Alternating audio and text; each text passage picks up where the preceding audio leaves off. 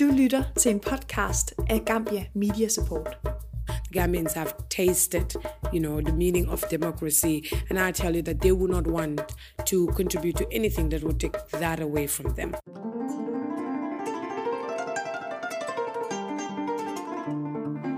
Gambia var en demokratisk solstrålehistorie, da landets diktator i 2016 blev væltet af pinden, efter rivalen Adama Barrow blev valgt på demokratisk vis.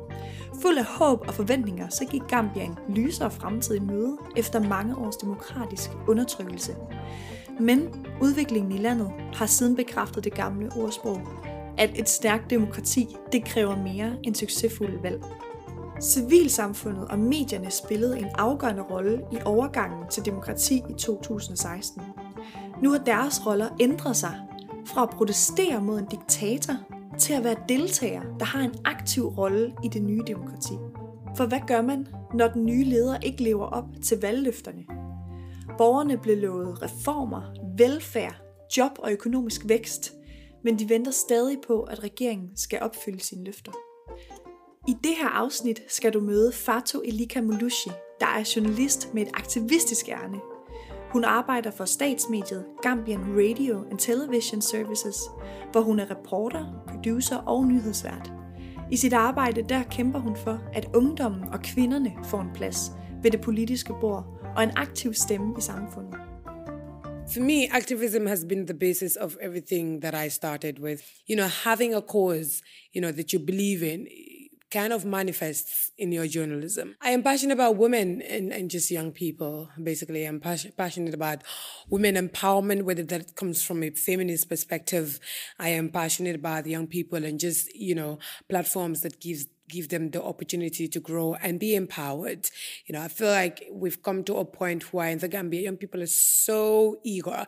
Young people now want to become something. Young people don't want things to be done for them. They will, they want a seat on the table. And so I think that was what we were advocating for for a very long time. We wanted young children who obviously now are the youth to be able to have a seat at the table. When I was a child, I advocated for child's right.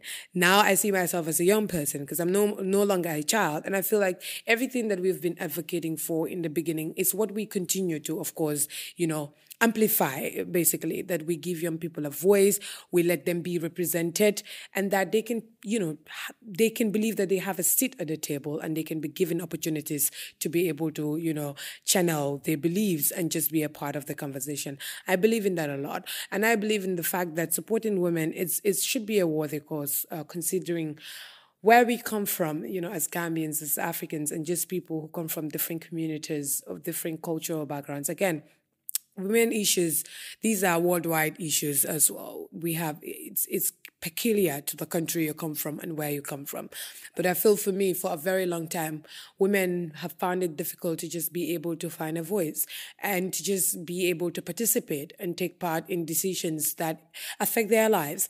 And i think as young educated women we should be able to make people realize that we are more than what it is, you know, it, not to go into the object objectification and just how women are seen as just tools to be in the households. We're educated, we're worthy, we know we have a cause and we're willing to fight for that. We have to be economically empowered to be able to salvage this nation. We empower just a particular group of society and women are left out, development is not balanced. I mean, the more people we have participating in development, the more we're able to generate robust economic growth. So if we leave this part of society out of the whole agenda, we're, we're really putting a lot at stake and that going just beyond those women themselves, we're putting our nations at stake because we're not going to be advocating for any sustainable development. So we we matter, and and I think I just feel like you know it's time that women realize this and just come and be part of the conversation. So I support women, I support covering women's stories, right? I I, I support giving them a voice. I, I support being a face for their daily daily struggles. Fato vil give kvinder og unge en stærkere stemme i medierne, så de repræsenterer hele befolkningen. For patriarkatet hersker fortsat i Gambia. Det afslører en rapport fra den engelske Westminster Foundation for Democracy. Rapporten viser, at der i Gambia, som i mange andre lande, er en stor forskel på kønnene i forhold til job, løn og repræsentation i medierne.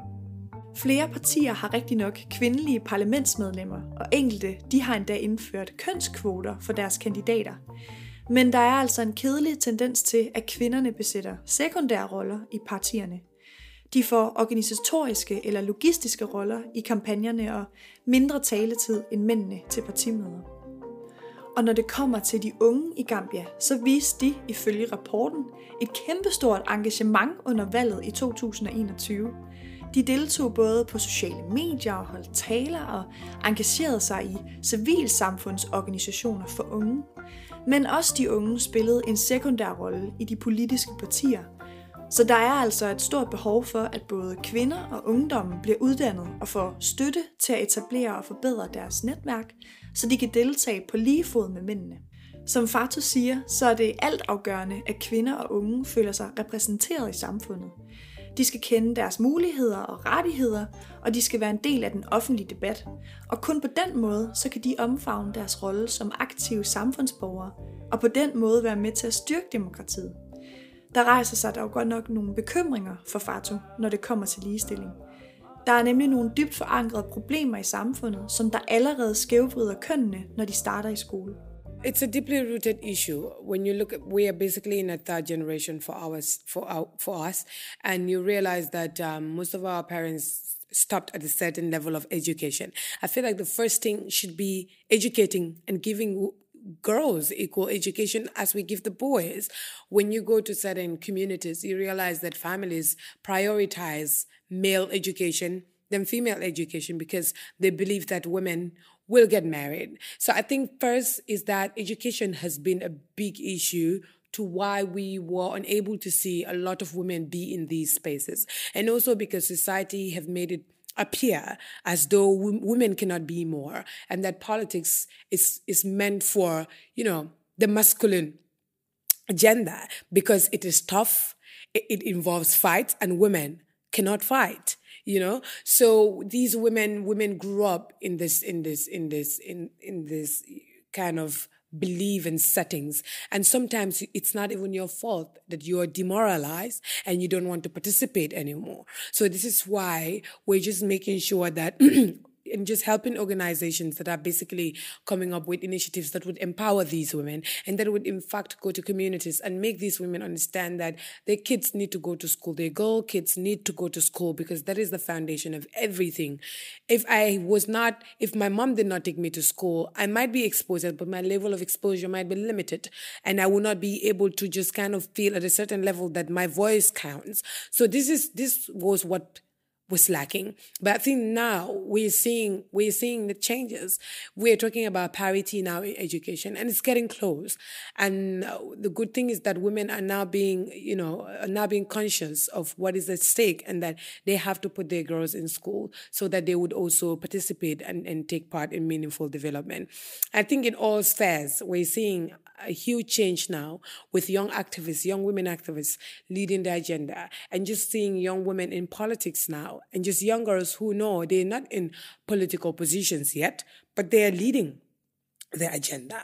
So I think that that is in itself a step in the right direction, considering how it all started with, uh, you know, religious cultures, just making women feel like their purpose is to be at home and not really be where the men are, and that is to say, compete in positions or just basically lead countries.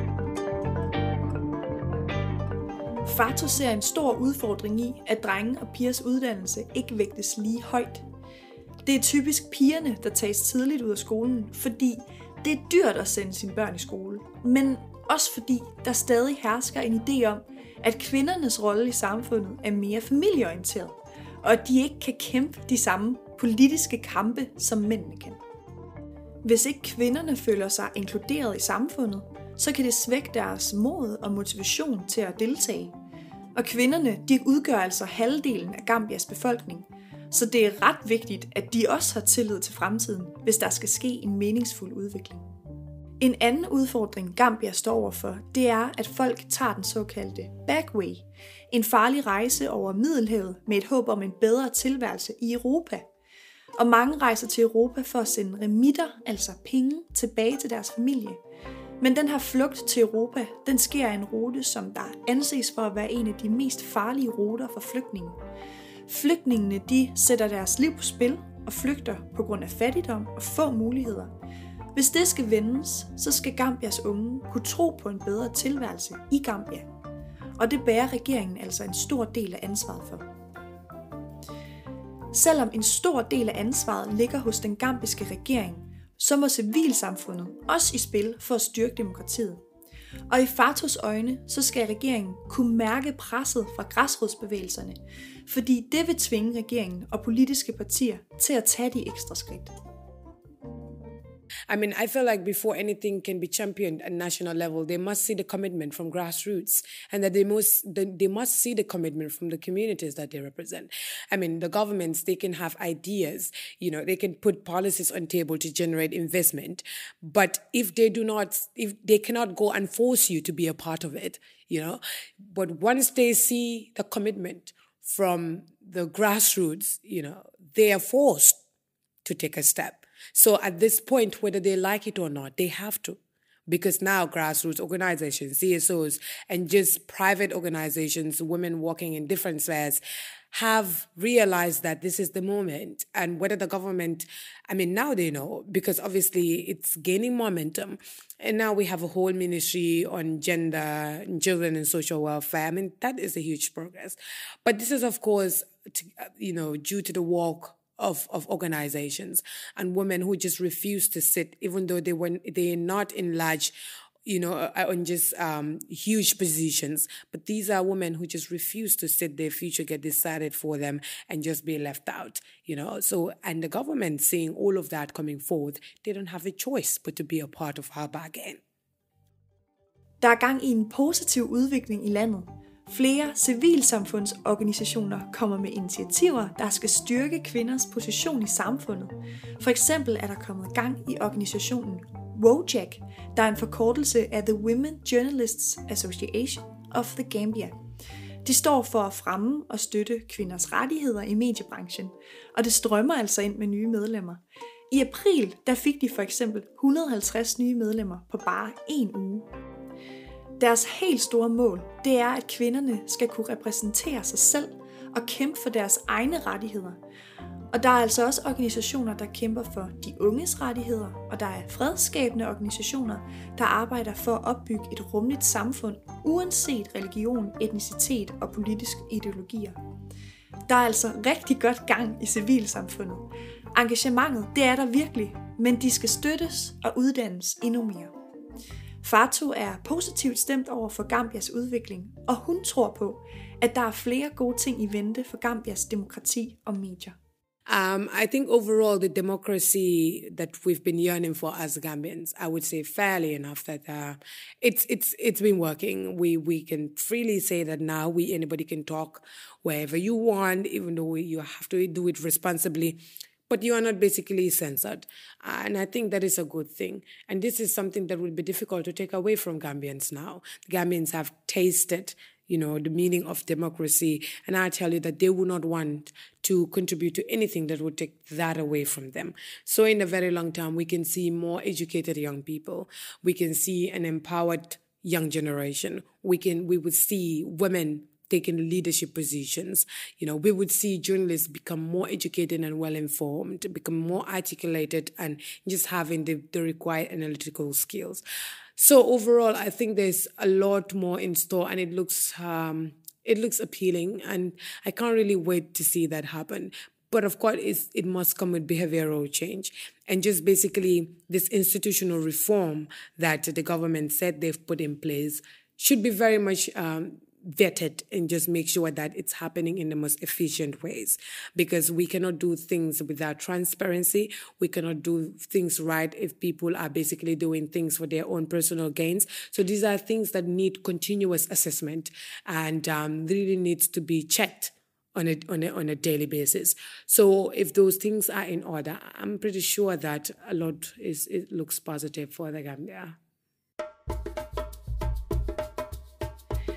Gambierne kæmper en brav kamp for at sikre demokratiet. Solstrålehistorien bliver gang på gang sat på prøve, men de kæmper videre. Og ja, der er lang vej nu, men mange de er optimistiske. Og som Fatu siger, så har Gambia smagt på demokratiet, og de giver ikke op. Vi håber, du har nydt vores podcast om Gambias kamp for demokratiet. Hvis du skulle have lyst til at blive ved med at følge Gambias udvikling og Games' engagement i landet, så er du meget velkommen til at følge vores Facebook-side Gambia Media Support, hvor du også er meget velkommen til at skrive til os, hvis du er interesseret i at engagere dig. Vi takker af for den her gang. Podcasten er produceret af Marie Vederkop Svane for Gambia Media Support med støtte fra SISU. Musikken er lavet af The Gambian Folk Project, og mit navn er Alberte Bendix. Tusind tak, fordi du lyttede med. Saliana, Saliana.